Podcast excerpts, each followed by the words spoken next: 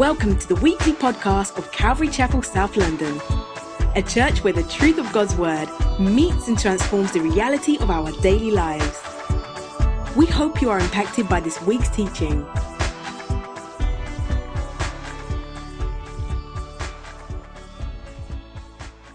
Um, I get the blessing of getting to open up the Word of God with you guys today. And we're going to be looking at Ephesians and just some stuff that's been really strong on my heart, interwoven. And so part of this is kind of testimonial to a certain degree. So um, if you turn in your Bibles to Ephesians chapter 1, we're going to start from verse 15. And that's going to be our text for today. Verse 15, right through to the end of the chapter, chapter uh, verse 23.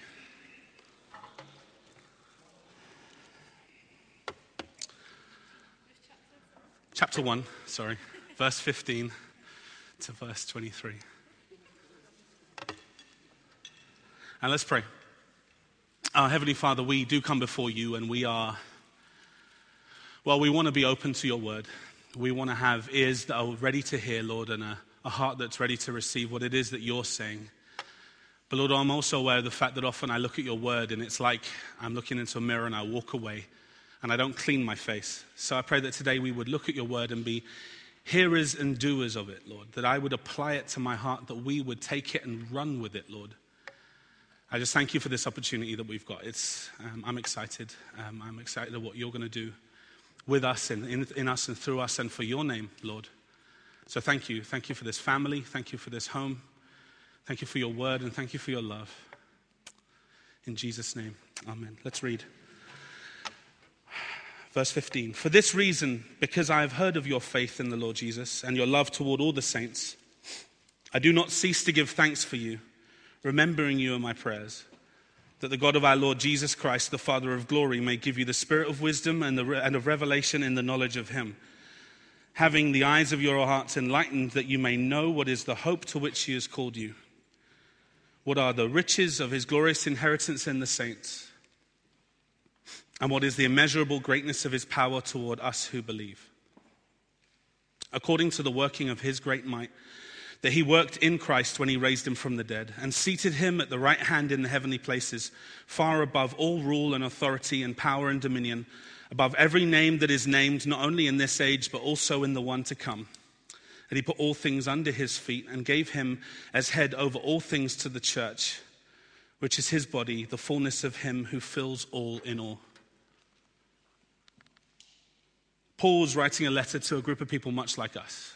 Ephesus was a church that was Greek, Greco Roman, Hellenistic in culture, and there was a severe amount of idol worship. The main, one of the seven wonders of the ancient world, was the main tourist attraction in that area. It was a temple to Artemis or Diana, where it was, it was a, a temple, she was the goddess of fertility, and you would go there and just do your thing like we do on a Saturday night, or not we, but is done on a Saturday night, on a Friday night out here in London, where um, people just go and have sex and, and have fun, and, and, and all in the name of this ideal, this idol that they had in front of them. And there weren't many Jews, there were a few. So this was written predominantly to Christians in a secular society where idolatry was heavy and I think we can all recognize that. We are Christians in a secular society living amongst a culture which is majorly resting on idolatry. Paul starts this um, prayer. Really, what we're looking at is a prayer. He starts it with thankfulness. He gives thanks because of the fact that they love Jesus. For this reason, because I've heard of your faith in the Lord Jesus and your love toward all the saints. I do not cease to give thanks for you. And you can already see the fondness that he already has as he's looking to the Ephesians, as he's looking to these guys. He actually later on spent three years with this church, pastoring them. It's the longest time he spent in one place. And the fondness already that he has, and this is one of the letters where it said that Romans is the clearest communication of the gospel. And Ephesians is the most expressive and in regards to that, he uses words like, you know, the unsearchable riches of grace, the awesome splendor of majesty. You know, he just, he, it's just such an expression of the gospel in such a rich fashion. It's very rich and expressive. And I think it has part to do with his love for the Ephesians. So, just so you know where these guys are coming from, where, where, where, who was receiving this text and, and, and why it was being written. Paul's greatest desire for these guys is that they would know the Father. Simple. That you would have the spirit of revelation knowledge in Him. That was his desire. That's his prayer to know him. And actually, as I've seen it from this perspective, it's kind of changed the way I view Ephesians completely. Even Ephesians 6, and I will touch on that at the end with regards to the armor of God. It's huge. Of all the things he could pray for, of all the things he could intercede for, it's this that you would know him. Him, our Father in heaven, our Lord Jesus Christ. And I'm, what do I want to know? When am I going to get married? When am I going to stop doing shift work? Wonder if Chelsea's going to win the league. I'm so occupied by stuff that's of some importance, but he's like, get your mind off of this and set it on him. In 1 John chapter 5 verse 20. We're going to do a lot of just reading through scriptures and so maybe write the references down and check them out. I'll read them out with you. Sorry, I'm not fancy with overheads and projectors and stuff, so uh, old, old school style. John writes this in his first epistle, chapter 5. And we know that the Son of God has come and has given us understanding, so that we may know him who is true.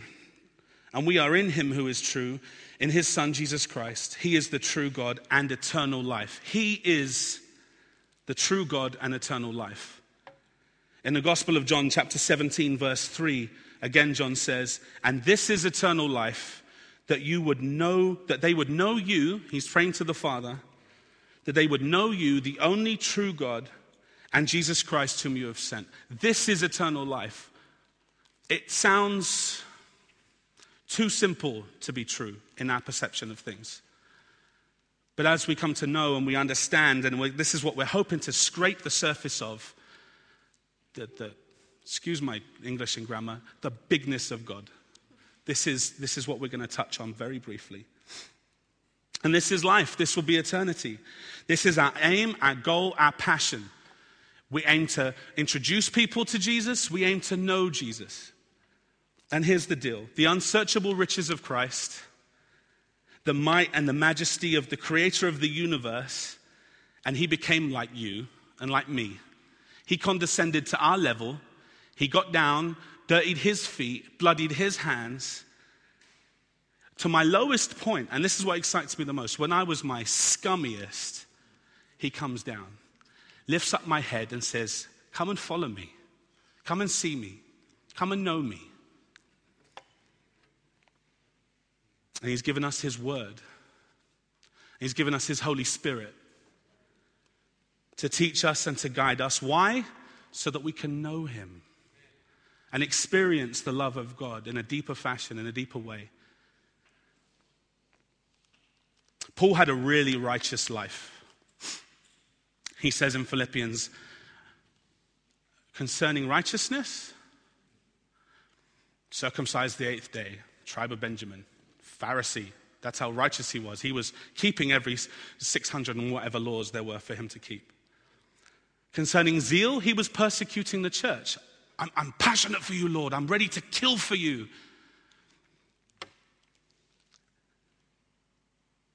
And then he got knocked off a horse and he got blinded by the light of God and he was shown that all he needed was Christ. He says this in Philippians chapter 3, verse 8, 9, and 10. For this sake I have suffered the loss of all things and count them as rubbish, dung in some translations, in order that I might gain Christ and be found in him, not having a righteousness of my own that comes from the law, but that which comes through faith in Christ, the righteousness from God that depends on faith. Check it. That I might know him and the power of his resurrection and may share in his sufferings, becoming like him in his death, that any, by any means I may attain the resurrection from the dead all the righteousness of the Jews, all the zealousness and the, the religiosity of the Pharisees, all of his upbringing, the money that was spent on his training under, under this famous uh, Jewish Sanhedrin teacher called Gamaliel. Rubbish, forget it. Why? So that I might know him.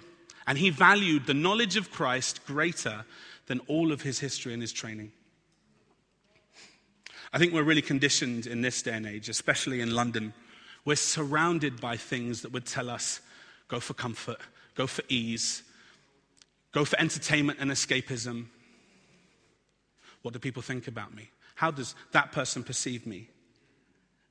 What should I wear? What should I eat? How comfortable am I? And this isn't a rebuke, this is just normal. I think we just need to recognize in this day and age, and we're Christians living in this world, this is bombarding us day in, day out. Reading the newspapers, and you see this is how we're expected to be. Who likes pain? Anyone? Unless you're a bit twisted. No one. It's not something we go for. I'm, excuse me, can you give me the most uncomfortable? Well, actually, I'm talking about shoes. Some of you ladies, I don't know. But give me the most uncomfortable, itchy woolen jumper you can give me. It's not what you want the nice soft cashmere, you know. Of course, these are just examples, but Paul saw the value in knowing Christ, knowing God over comfort. I don't know it yet. I'm not there yet but I want to know. I think it was Tozer who said, Lord, I don't want you, but I want to want you. And I think a lot of us can say, well, in all honesty, my heart isn't there yet. But Lord, if you can make it there, I want to know you. I want to want to know you in that sense. How can I trade all my comfort for something that's so hard to perceive and that's not here and I can't grasp it? Some reason Paul said, Bun it, forget it, I'm not interested. Rubbish, even if it means me suffering and dying, I'm going to follow Jesus. Why would somebody trade that? It doesn't make sense unless you know the source of his hope, and we're going to touch on that in a second. Paul says to the Ephesians that the eyes of your understanding would be enlightened. This understanding only comes from the Spirit of God. We see in 1 John chapter 2, he writes, I write these things to you, sorry, verse 26. I write these things to you who are, uh, about those who are trying to deceive you. But the anointing that you have received from him abides in you, and you have no need that anyone should teach you, but his spirit teaches you about everything and is true and is no lie, just as it has taught you, abide in him. Now, this isn't saying don't listen to sermons. This isn't saying don't sit under Pastor Rob, Ephraim, and Patrick and forget what you don't really need them. What it's saying to you is what they're teaching you is just what they themselves have dug out from the Word and by the guidance of the Spirit and through prayer. We have the, the blessedness of the Holy Spirit to lead us in His Word.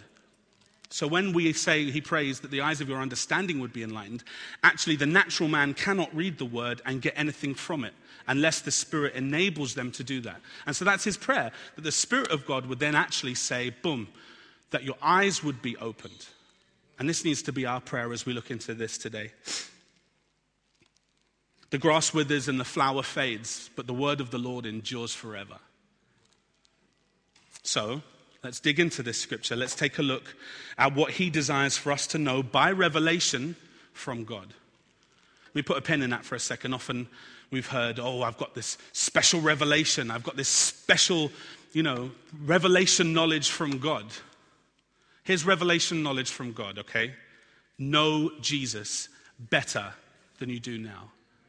This is what Paul wants us to understand. It's not anything to any individual, it's not something specific, some prophecy, some fortune for your life. It's simply the best thing you could ever understand. And it's our God in heaven. We're not going to get there right now, unfortunately. It's going to take all eternity for us to delve in and, and, and investigate the greatness of God.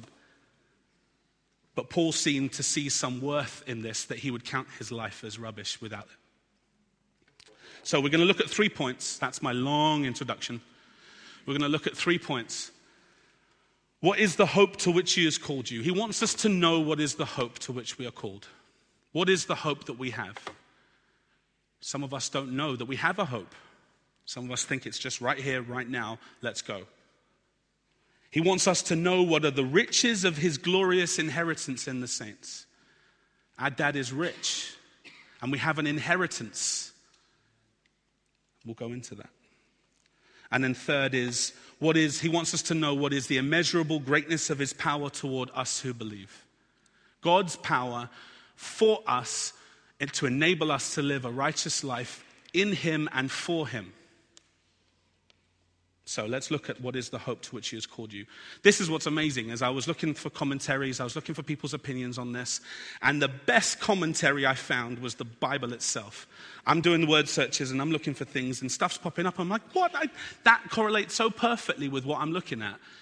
Paul's talking about something he's talked about in another book, and he's expounding on it, and he's giving further detail on it, and it's just fantastic, absolutely fantastic. This is our hope, and he speaks about it in 1 Corinthians chapter 2 verse 9 and 10. But as it is written, eye has not seen, nor ear heard, neither have entered into the heart of man the things which God has prepared for them that love him. But God has revealed them to us by his Spirit, for the Spirit searches all things, yea, the deep things of God. And so we know in this, we love God because he first loved us, right? And so when it says that eyes not seen, ear has not heard, neither has entered into the heart of man what God has prepared for those that love him, it's because he loves us that he's prepared those things.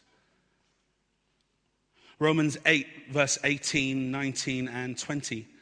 For I consider that the sufferings of this present time are not worthy to be compared to the glory that is to be revealed in us. For the creation wakes with eager longing for the revealing of the sons of God. For the creation was subjected to futility, not willingly, but because of him who subjected it, in hope that the creation itself would be set free from its bondage to corruption and obtain the freedom of the glory of the children of God. For we know that the whole of creation has been groaning together in the pains of childbirth until now. And not only creation, this is cool, but we ourselves who have the first fruits of the Spirit groan inwardly as we wait eagerly to be adopted as sons. The redemption of our bodies, for in this hope we were saved. Now, hope that is seen is not hope, for who hopes for what he sees? It's a reality. You don't need to hope for it, it's right there. But if we hope for what we do not see, we wait for it eagerly with patience. I added the word eagerly. I don't know why. Sorry, Lord. Hope is far off. It's not something that we possess. It's not something, it's like dad's gone on a trip and he says, Son, I'm going to be away a while, but I'm coming back. And when I come back, I'm going to bring you a present. Trust me, it's going to be wicked. And the son's there, and he's like, oh, I miss dad, I miss dad. But he said he's coming back, and he said he's coming back with something amazing. And he's looking forward, he's marked it on the calendar. His dad's not there, if his dad was there, he wouldn't be excited about him coming back. He's waiting, he's looking ahead, and he's looking with hope and expectation for his father to return with this gift. This is hope. It's not something that we possess right now. And again, I want to go back to what Paul said I'm going to suffer and happily suffer that I might know him. Why would you suffer for this hope? It must be a pretty special thing that you're willing to suffer for. How do we put this into our understanding? How do we, what are we willing to suffer for with a hope and an expected end? I think there's a few of us in this fellowship, amazingly, who get to see this perfectly and have experienced it. I won't in such a way, because I'm a man, but achy back, swollen ankles, morning sickness, not to mention contractions and labor Nine months of waiting eagerly to meet your child for the first time. Pain for 10 hours straight as you give birth to this hope that's coming. And my sister's like, Why would I do this again? And then Evie's born, my niece. Can't wait to have another child because the hope and that expected end is worth it. That pain, the, the swollen ankles, the sore back, stretch marks, tiger stripes. it's worth it. And you know the expected end is worth it, and how much more. And this is what I love about Paul. He sees what I don't see. He clearly sees that this hope is massive. He's willing to be beaten, shipwrecked, stoned, left for dead, left in the sea for three days and three nights this is his hope, and he sees it. And he's saying, I want you to know. The hope that you have in God. This is his prayer. And I want to make it my prayer because I'm not there right now. But we can be as we ask God. We look forward and endure the suffering here because the hope is worth it. Let me read some scriptures to you. So get your reading glasses on. Revelation chapter 21, verse 1 to 7. Let me just get some water.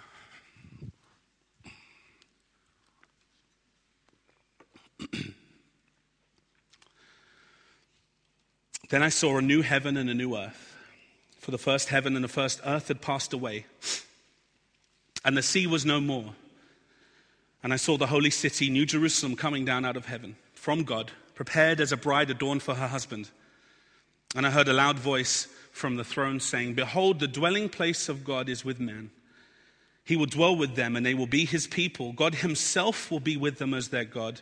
He will wipe away every tear from their eyes, and death shall be no more. Neither shall there be mourning, nor crying, nor pain anymore, for the former things have passed away. And he was sealed, sorry, he was seated on the throne. He who was seated on the throne said, Behold, I am making all things new. Also, he said, Write this down, for these words are trustworthy and true. And he said to me, It is done. I am the Alpha and the Omega, the beginning and the end. To the thirsty, I will give from the spring of water of life without payment. To one who conquers, will have this, the one who conquers will have this heritage and I will be his God, and he will be my son. Now, flip over to the next chapter, chapter 22, verse 1 to 5. Then the angel showed me the river of the water of life, bright as crystal, flowing from the throne of God himself and of the Lamb through the middle of the street of the city. Also, on either side of the river, the tree of life with its 12 kinds of fruit, yielding its fruit each month. The leaves of the tree were for the healing of the nations. No longer will there be any, anything accursed, but the throne of God and the Lamb will be in it, and his servants will worship him. And they will see his face, and his name will be on their foreheads, and the night will be no more. There will be no need, they will need no lamp or light of the sun, for the Lord God will be their light, and they will reign forever and ever. Paul says in 1 Corinthians chapter 15 verse 19, if in Christ we have hope only here, we are of all people to be most pitied. Go get drunk, go eat, go be merry, because tomorrow you're just dead. This isn't the case. We have a hope, an eternal hope that's coming. And this is what excites me, and I think this is what I forgot for a while. A promise of forgiveness, which we have now. We have a sense of forgiveness. I know I'm forgiven. But when it comes to judgment day and I'm walking past that judgment seat knowing actually I don't have to stop here, I can keep going. That's going to be the day where I can see my forgiveness. And I see the hands that were pierced and the side that was pierced. And it's actual. I hold the hope. So this life is not it, it's a vapor. And we will see him and we will walk with him. The psalmist said, I will be satisfied when I awaken your likeness. He means awakening from death, he means awakening from, uh, obviously, when we die, we will wake up and we will be like him spotless, pure, righteous, holy in his presence, enjoying his glory. And for a long time, I took this for granted. I took this hope for granted. I grew up in a Calvary Chapel. My, my parents were all about Calvary Chapel growing up. It was Chuck Smith and Chuck Missler. And um, my dad did a, um, an internship in the 80s and went over to Calvary Chapel, Costa Mesa, and worked at the bookshop there for a while. And we had Chuck tapes. It was just, and Calvary likes to major on end times. They like to major on the rapture. And I loved it as a kid. And growing up as a Christian, I loved it. I'm like, yes, Jesus is coming back. We're going to get raptured. This is going to be amazing. And then I became you know, in my mid, early to mid 20s, and I started to be like, yeah, Jesus is coming back, great. Okay, cool, yeah, the rapture, cool. I, what, is it pre? Is it mid? Is it post trib? I don't know. And I forgot the expectation and the hope of this fact that Jesus is coming back. Regardless of your point on the rapture, the second coming is real. The resurrection is real. We will be resurrected. Maybe we'll get caught up, and most certainly we'll get taken out of the grave and resurrected up to Him. And this is what happened. I became dry. I became frustrated. I started looking elsewhere for that hope. My loss of joy in Him, my loss of hope in His promises, my loss of sight of the end. And then Richard Thomas smashed it. If you can read and um, go and listen to the message that he taught in Easter, uh, at Easter on um, the resurrection and the transformation that takes place at the resurrection, oh my gosh, blew my mind because it reminded me of the fact of yes, I'm scummy, yes, I am wretched, yes, I need help, and yet Jesus is that help. And as much as when you have a seed, it's dead, crusty, and dry, and then you plant it and it becomes a flower, such a metamorphosis. Forget caterpillars and butterflies, I'm talking about something dead and crusty, and then becoming this plant, beautiful plant that's what will happen to us, obviously on such a greater scale. And it's not worthy to be compared. We're like that crusty, dry seed. And then when the resurrection takes place, we will be glorified in our glorified bodies. I've got lots to say about my body, but I won't. And but I'm looking forward to that day. We will be with him and we will be like him. 1 Corinthians chapter 15, verse 51. Read with me on this one. This is amazing. Behold, Paul says, I tell you a mystery.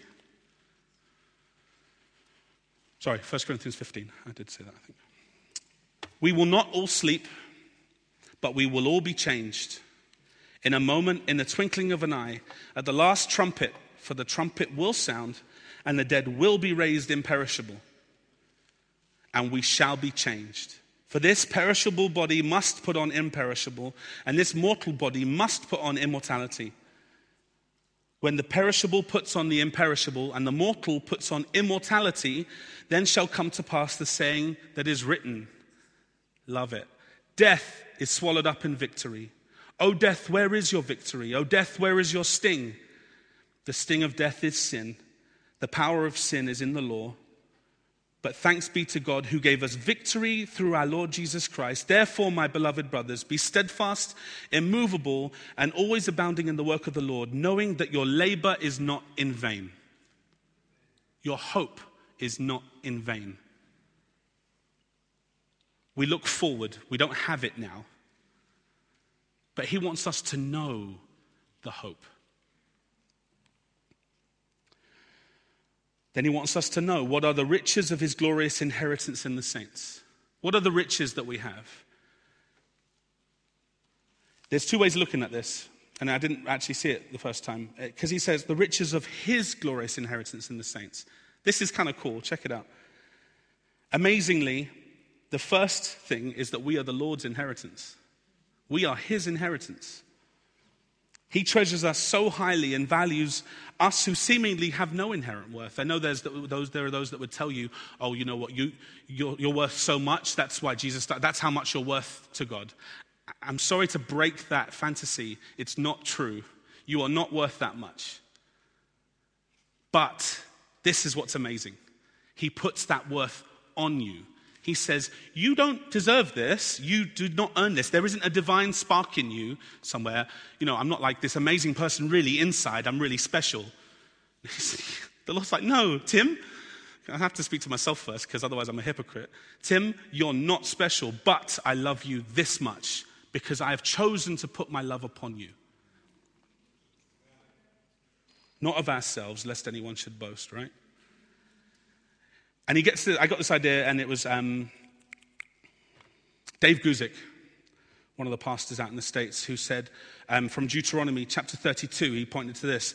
When the Most High divided to the nations their inheritance, when he separated the sons of Adam, he set bounds of the people to the number of the children of Israel. Check it. For the Lord's portion is his people, Jacob is the lot of his inheritance. What? I'm your inheritance? I'm your portion? Lord, you got a bum deal. That's like not good. but that's how much He treasures us, and that's how much He's put on us. That's grace. And I had to touch on that because I think that kind of blew my mind a little bit and helped me to see it a bit differently. But then there's, secondly, there's the other way of looking at it, which is what I did naturally went this way. The inheritance that we have based on the abundant riches of Christ. Okay, let's, let's picture a story. You have a man, let's say it's you, whoever you are. You're a man, you're a drug addict, you're seated on by the side of King's Cross, you've stolen to fund your drug habit. You're not a nice person, you're, you're advantageous, you take opportunity whenever you can to get what you want, and you're arrested. And actually, it's Roman times, so when you're arrested then and the crime is severe enough and you're guilty enough, you're actually put into the slave trade. So now you've been working as a slave, serving under hard masters for a while. And that's caused you actually to grow bitter and hard. And you've done worse things. You've attacked your master at one point. And so now you're the lowest of the slaves. No one wants you. And you're on the stand being sold. And you're at bargain price. This is like worse than Primark price. Sorry. and this rich merchant comes through and he's got his hefty bag of gold. And he goes to the slave trader and he gives him, and the, the slave trader's looking at this bag of gold and he, the rich man points to you. The slave trader's like, this guy doesn't know what he's getting, clearly. And the rich man knows what he's after. He's very specific, pays way over price, picks you, says, Come. So you then get taken with him. You go to his home, this huge stately manor, this villa, and you're washed, you're cleaned up, you're shaved, um, given new clothes. And he says, Go and, you know, the servants say, Go and sit. Um, we go into the dining room, the master's waiting for you, and you're at the, the, the, the right hand side where the sun sits. And you're like, What? This is ridiculous. I should be eating downstairs with the dogs. And you go up and you sit next to the, the, the, this, this rich merchant, and you actually realize at this point that it's the king. And the king greets you as you come in, gives you a hug, embraces you, and sits down opposite this other person who looks princely, who looks kingly. And you sit there feeling way out of place. Even the clothes, you're just like, what? This isn't right. I'm not. And he says, You're my son. I've bought you. And actually, I've already filled out the adoption papers so that legally you're mine. And all that you see, oh, uh, opposite you, this is your other brother. This is Israel. Now you're part of this family. And you're thinking, I don't deserve this. This is ridiculous. And he's like, No, you don't deserve it, but I love you. And then from that point onward, you're treated like a son. Regardless of how you received it, regardless of how you perceive it, this was the fact. You were chosen, you were cleaned up, and you were made a son. Maybe that helps you understand a little bit of the riches of our inheritance in the saints. Previously, it was not ours, it was for Israel. We weren't chosen. He chose Israel through Abraham, through Isaac and Jacob, the 12 sons. Pride of place. They were given the law, they were given the temple, they were given the sacrificial system. They had access to God through the sacrifices on Yom Kippur on one day of the year. We didn't. How was a man out in wherever supposed to come and know God except to go through the temple where he was shunned anyway? And I wanted to give us that example because this was written to Gentiles. This was written to non Jews specifically. And that's us. This is who we are now, graciously added into that family line. This is our identity. And this is huge are we there yet? No, we're not there yet. I'll tell you about it in a minute. We're no longer the rotten sinner. We're no longer the thief, the drug addict, the habitual liar, the sex addict. We're no longer the arrogant, abusive husband, the jealous, backbiting neighbor.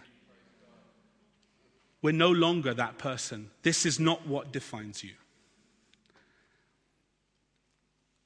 We belong to Him. And He calls us son. And we stand there, and it says, we were reading in, in, Revelation that we have his name on our foreheads, stamped, approved.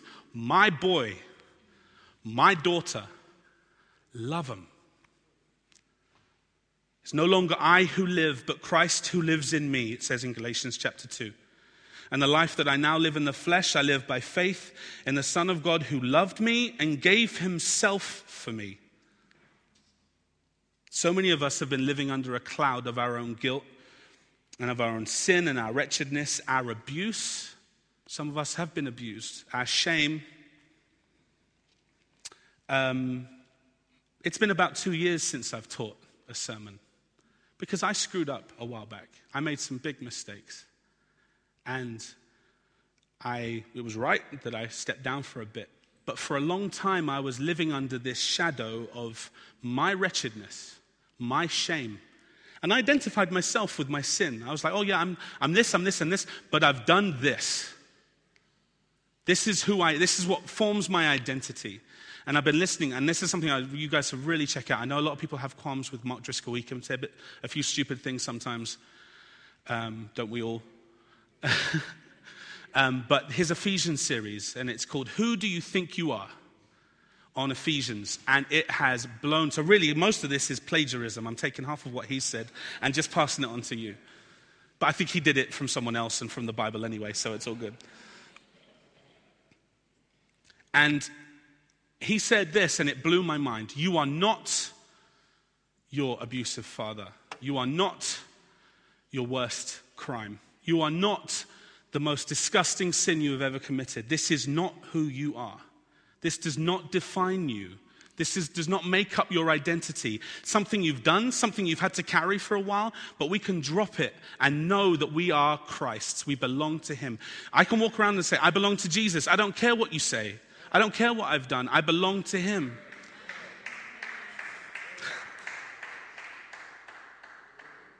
So, this, and this has really changed my understanding, and, and, and a lot of the things that I've been, have really been heavy on my heart is that I belong to Jesus. And this is part of our glorious inheritance with the saints, the riches of that inheritance. And something that is helping me with this is in Romans chapter 12, it says, Be not conformed to this world, but be transformed by the renewing of your mind. When I neglect fellowship, when I neglect Bible study and, prayer, and, and Bible reading, and when I neglect prayer, I start to be conformed, like I said earlier, to the norm of this world. Think this way, look this way, act this way, wonder who's thinking of you that way. Hmm. And you feel a separation from God. The separation doesn't exist, it's a fallacy, it's false. We are in Christ as believers. And he says here, be transformed by the renewing of your mind, like it says in the Psalms. He, you know, he meditates in the word day and night and is like a tree planted by the rivers of water, who bears forth his fruit in its season, whose leaf does not wither. But the ungodly are not so, but they're like the chaff that the wind drives away. And this is where I need, if I want to start living in these riches and understanding this hope and understanding this inheritance that I have and the riches of God, I need to be here. I need to be in my word. I need to be in prayer because otherwise my mind will not be transformed. It says, Wash, when husbands, wash your wives in the water of the word, sanctifying her.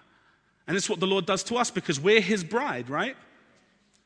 Washing us in his word as we're sanctified, as our minds are being renewed day by day. As soon as I stop reading the word, not because I want to be accepted, I am accepted, done deal but because I want to walk in the promises of God, because I want to understand how loved I am and accepted, and then go out and say, hey, guess what? Like, an, like a crazy person, want, Jesus loves you. And not be ashamed because this is your identity. I love it in Song of Solomon, the Shulamite woman, the, the unattractive, unappealing woman that everyone's like, eh. The beloved comes and, and she says, I am my beloved's, and he is mine. And this is the same relationship we have with Jesus. I am my beloved's. I belong to him, and he is mine.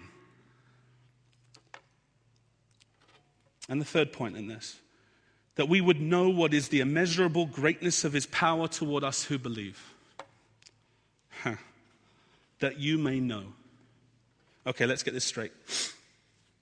I'm blessed with a hope of Christ's return, a hope of this resurrection a hope of new life, forgiveness of sin, blessed with an inheritance, a new identity adopted into the household of God, loved with the great love with which he loves his own son with, and I know this why?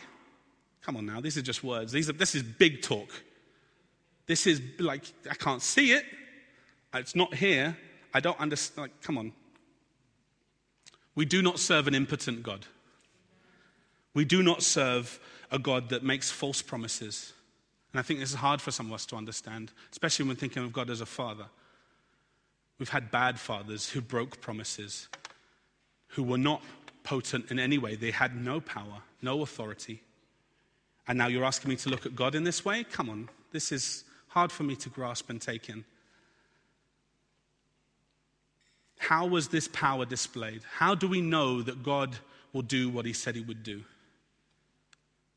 Because Jesus rose from the dead.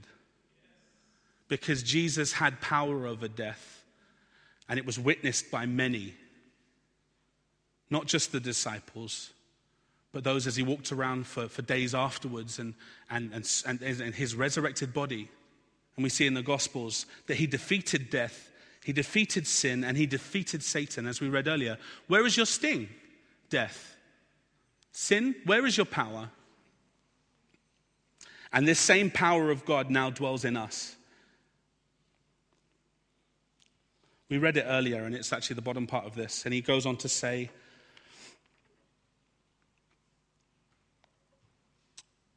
what, that you would know what is the immeasurable, in verse um, 19 of Ephesians chapter 1, that you would know what is the immeasurable greatness of his power toward us who believe, according to the working of his great might that he worked in Christ when he raised him from the dead, and seated him at his right hand in the heavenly places, far above all rule and authority and power and dominion, above every name that is named, not only in this age, but also in the one to come. And he put all things under his feet and gave him as head over, that, over all things in the church to the church, which is his body, the fullness of him who fills all in all. And he goes on. This sentence doesn't stop. As you read through chapter 2, you realize that, you know, he goes on and says, You were dead in trespasses and sins in which you now walked, and how wretched we were, and then you were brought up in the newness of life. God being rich in mercy because of the great love, and he just goes on and on, and it's the English grammatically sense. Uh, see, it's awful. There's, it's just comma, comma, comma, comma, comma, comma. English majors will hate it. But he just can't contain it. He can't stop. He has to just declare the power and the greatness of God.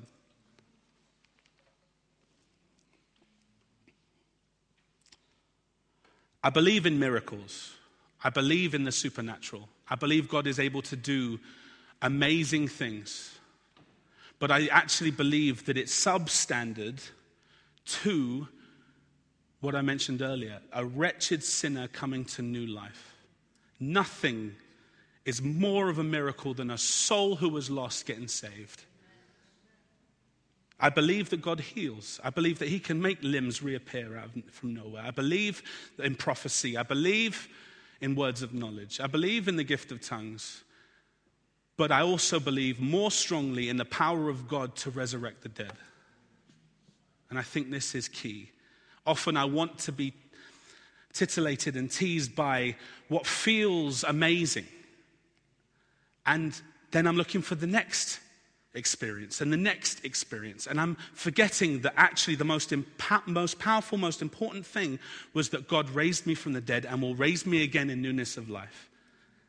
And in that security and that knowledge of that power, we then can rest. I don't need to see pops and whistles every other week. I don't need to. And I love it when it happens. Don't get me wrong. I love seeing the power of God displayed in, in, in miracles and, and majesty and wonder. But let's say I don't for a few months. Let's say, as in Acts, there were long periods between these miraculous things taking place. Is okay. Am I still walking in the Spirit of God? Am I still, are me and Him okay? Because I haven't seen anything eh, ex- exciting and expressive for a while. Well, yeah. Because I'm right here with him right now, and I'm talking to him, and he's blessing me, and he's forgiving me, and he's dealing with my sin day by day, and that's a miracle in of itself.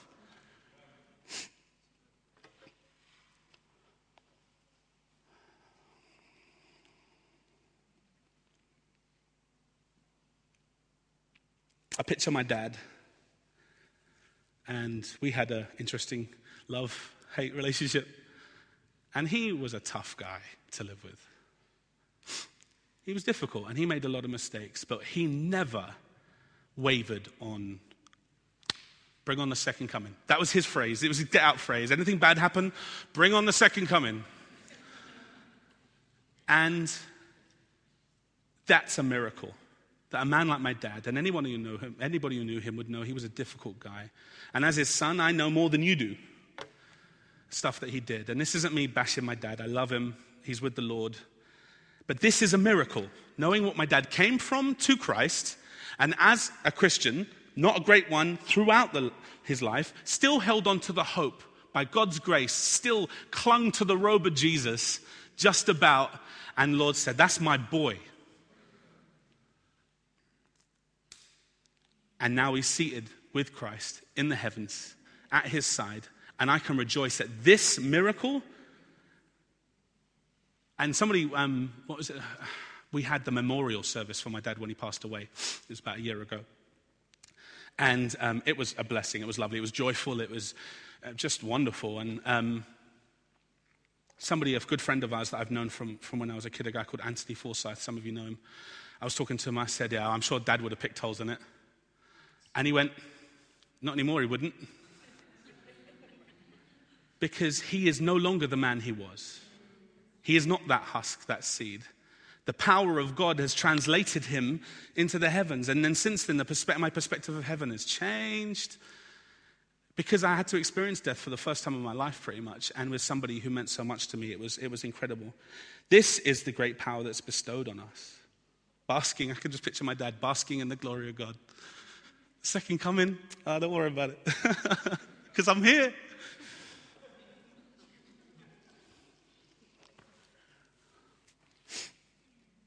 Previously in Ephesians, we see that we're sealed with the Holy Spirit of promise. Actually, let's read that. Go back to the beginning of Ephesians 1. We're going to read this passage just and we can realize actually what blessings we have and have been given. But then I'm going to major on this one point. Blessed be the God and Father, starting from verse 3, sorry, chapter 1 verse, uh, of Ephesians. Blessed be the God and Father of our Lord Jesus Christ, who has blessed us in Christ with every spiritual blessing in the heavenly places, even as he chose us in him before the foundation of the world, that we should be homely, holy and blameless before him in love. In love, he predestined us for adoption as sons.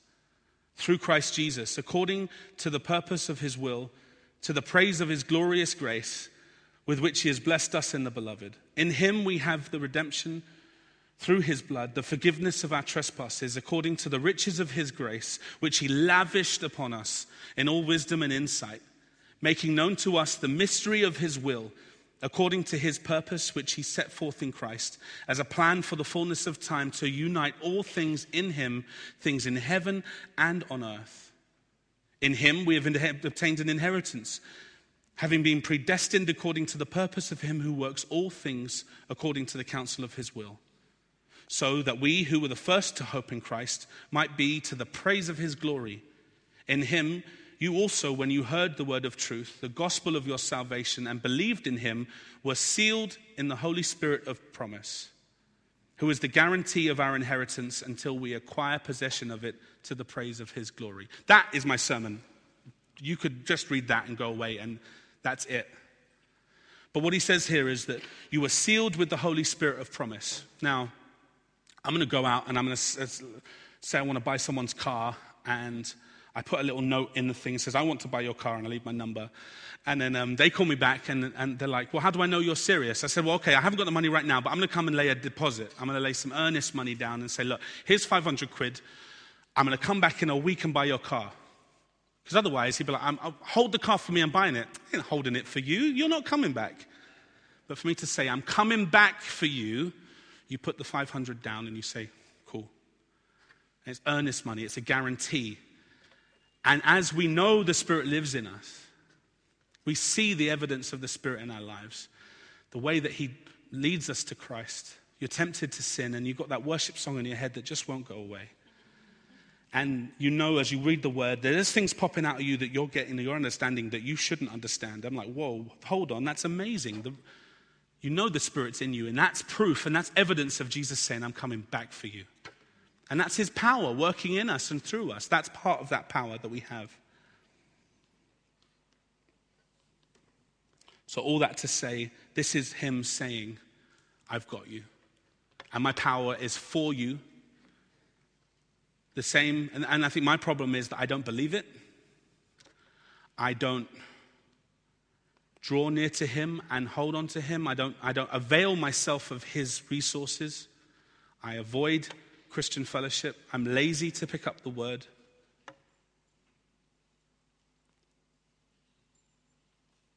We sing it all the time, and I just want to read out the last verse of In Christ Alone. No guilt in life, no fear in death. This is the power of Christ in me. From life's first cry to final breath, Jesus commands my destiny. No power of hell, no scheme of man can ever pluck me from his hand. Till he returns or calls me home, here in the power of Christ I stand. That you may know him that you may know what is the hope, that you may know what are the riches of his inheritance in the saints, that you may know what is the power towards us who believe, and that we might stand on his promises and stand on his love. Our enemy, though, this is coming to a close, doesn't want us to know. He doesn't want us to understand. He doesn't want us to have hope. He doesn't want us to realize the resources at our disposal in the power of God. And we're being robbed blindly because we just let Him. And the last chapter of Ephesians, he talks about the armor of God. And we're not going to go into it much, but just as a way of check it out, look at Ephesians chapter 6. Knowledge of our provision in Christ, the study of His word, fellowship, and prayer will equip us will help us to stand and overcome sin and walk in the promises of God and not be like the Israelites. I said, There's giants in the land. I'm not going in there. Yes, there's giants. And as we will seek to, all who live godly in Christ Jesus will suffer persecution. And part of me doesn't want that. I'm like, no, forget it. I don't want to walk in that promise.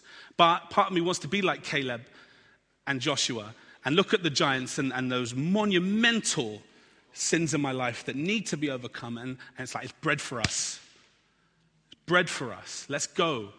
And Moses even said, Well, unless you go with me, don't take me from here. But if you're going with us, let's go. Let's go. Let's do this. But we do have an adversary. So check out Ephesians chapter 6, and that's another study for another time, I guess. But there is a downside to this. Some of you here don't know Jesus. Some of you here don't know the forgiveness of sin. You don't know the hope of God. You don't get excited when you hear of Jesus returning. You're either like, yeah, whatever, it's a load of rubbish, or you're like, nah, man, that's not, a, that's not a glorious day. Some of you don't know that, that what it is to be a son because you are not sons. In fact, you are sons, you're sons of disobedience, rebelling against God, turning your back on Him, willfully, knowingly doing hating God, really. And you will never experience the power of God on your behalf and in your interest. That's heavy. But you can. You can know. You can have the hope. And you can rejoice with us at the thought of Jesus returning. You can experience forgiveness of sin and freedom from sin. You can have hope and power from God on, in your behalf, in your favor, if you recognize your sin, if you recognize your broken heart and your busted ways, and as you recognize who Jesus is and you turn to him and you repent, and you, that basically means, see that there? The sex, the drugs, the lies, forget it. You turn toward God and you embrace him and you call on the name of Jesus, it says, All who call on the name of the Lord will be saved. Repent and believe the gospel. So that you can, with us here, although we know we're a bit rubbish, we can stand and say, Yes, we've got the Lord. We're excited about seeing him. So don't be left out. Don't think, oh, It's not for me. Because it is if you believe, if it, it is if you repent, it is if you let Him come into your life and change your life. And with that, let's close. We're going to pray. Lord, um, we have an abundance in you, but more importantly, we have you.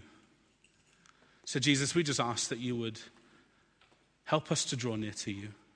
Much of me doesn't want to draw near to you, but I want to want you. I want to have a longing for you. I want to walk in you in richness of life. So, Lord, I pray that you would grant us here the spirit of revelation and the knowledge of you that we would have the eyes of our understanding enlightened, that we might know you and your hope and our inheritance and your power. And Lord, that we would stop being entertained by rubbish and start being enamored and in awe of your greatness. And I thank you that you love me.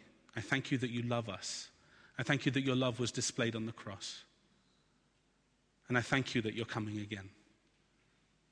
And I thank you that your spirit is here right now with us as our comfort and as our, as our guide. Thank you for your word. Thank you for this family, Lord, that I get to be here in safety and comfort with people who love me, talking about your love, sharing your grace. Thank you for the pastors here who facilitate times like this where we can just enjoy you. Thank you, Jesus. Thank you for your Son. In Jesus' name, amen. Amen. Um, we're going to just close in one more song. So amen. And just as Tim um, gets ready to lead us in that final song, I just want to acknowledge something that has really kind of struck me very clearly. Um, ben last week, um, he opened his message, and the, the opening verse um, the, the first sentence. The end of all things is at hand, therefore. And, um, and if you were in Austria and you haven't um, seen the message yet, it's, it's required viewing. You have to watch that message. And if you weren't in Austria and you haven't seen it, you have to watch that message. Um, and then throughout the week, First Thessalonians starts with chapter 1, and at the end of chapter 1, um, Paul commends the Thessalonians for their expectation of Christ's coming, who delivers us from the wrath to come. And he, he goes on to speak about how to live in light of that. And then he closes the, the, the, the book in chapter 5 with the coming of the Lord, the day of the Lord will not come as a thief in the night to those who are in the light. It will come as a thief in the night to those who are in darkness. And then today, Tim reminds us of the hope that we have, the earnest expectation we have, and the riches of Christ's inheritance that we are able to enjoy in the meantime. And just kind of threading these, these messages together and appreciating that, um, it seems really clear that the Lord is really trying to um, speak to our hearts in regards to His coming and who we're to be. And uh, the fact that we can have assurance in Him as we look forward to His coming, and that there is an abundance, abundance of provision that we have now that we are to be working out rather than just complacently waiting for his coming. And um, maybe in light of that, you need to take a moment to just reflect in terms of where are you at? Where are you at in the light of Christ coming? Do you actually fear the coming of Christ? because you, you, you just find yourself feeling so unfaithful. Maybe you're not in relationship with God. And the prospect of Christ coming is actually a very scary one. As somebody said, in a song, when Christ comes back, it's going to be like scenes from Troy. And some of you have seen the film, or at least heard the story. Christ is coming back in full battle array. And he is going to make war with those who remain in defiance against him. So it's not going to be, you know, all roses. Um, that, that's for those who are in right relationship with him. But either way, uh, we are to expect his coming. And as Tim said, it's, it's such that we can be people who hear this stuff and, you know, kind of feel like Tim did in that season of his life. Yeah, Jesus is coming. Yeah, and and it really means nothing to us or very little. And so, where are you at in the light of Christ coming? Jesus is coming back. And for those of us that know him, there's a work to be done. There's riches that he's provided, there's assurance that he's given. He sealed us with his spirit, and we are without excuse to draw on his grace that he's poured out so lavishly. I mean, bruv, that illustration cheese and bread. Absolutely powerful. To be delivered from our sin and adopted into the family and brought to the table and written into the will. the inheritance is ours. Let's pray.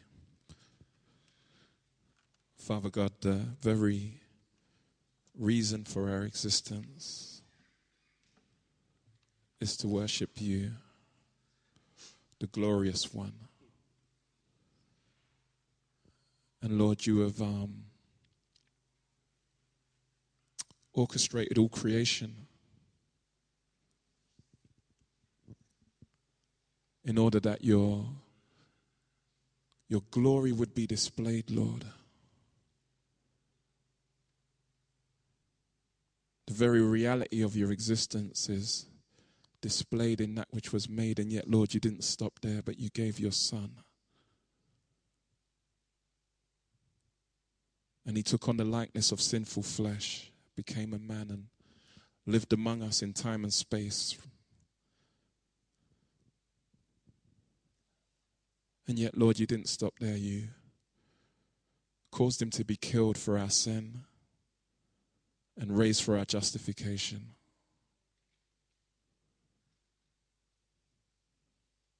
And yet, Lord, you didn't stop there. And you gave your spirit to all who believe upon your name. And you've caused, caused them to be seated in heavenly places in relationship with you. Able to walk with you daily and to know you for ourselves. And so, Lord, this is our prayer today that we would know you. That we would know you, Lord, and the power of your resurrection and the fellowship of your suffering. That, Lord, we would be conformed to the image and likeness of Jesus Christ and not to that of this world.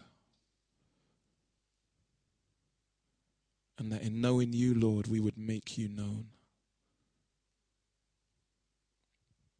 Thank you, Lord, for this privilege. And thank you, Lord, for the glorious expectation that, Lord, one day we will know you as we are known, completely and utterly, unreservedly. And Lord, my prayer is today for those who do not know you that you would um, have so spoken through Tim and for all that's been shared, Lord, that they would be drawn to you by their spirit today, by your spirit today, Lord, and that their hearts would be open and submissive and surrendered.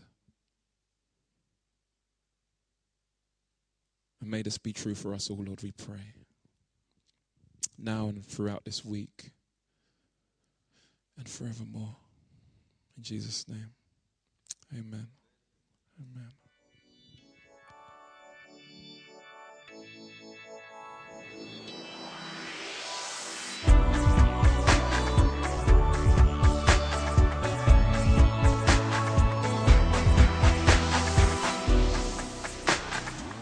Find out more about us, visit our website at calvarychapelsouth.london.org or find us on Facebook and Twitter at CC South London.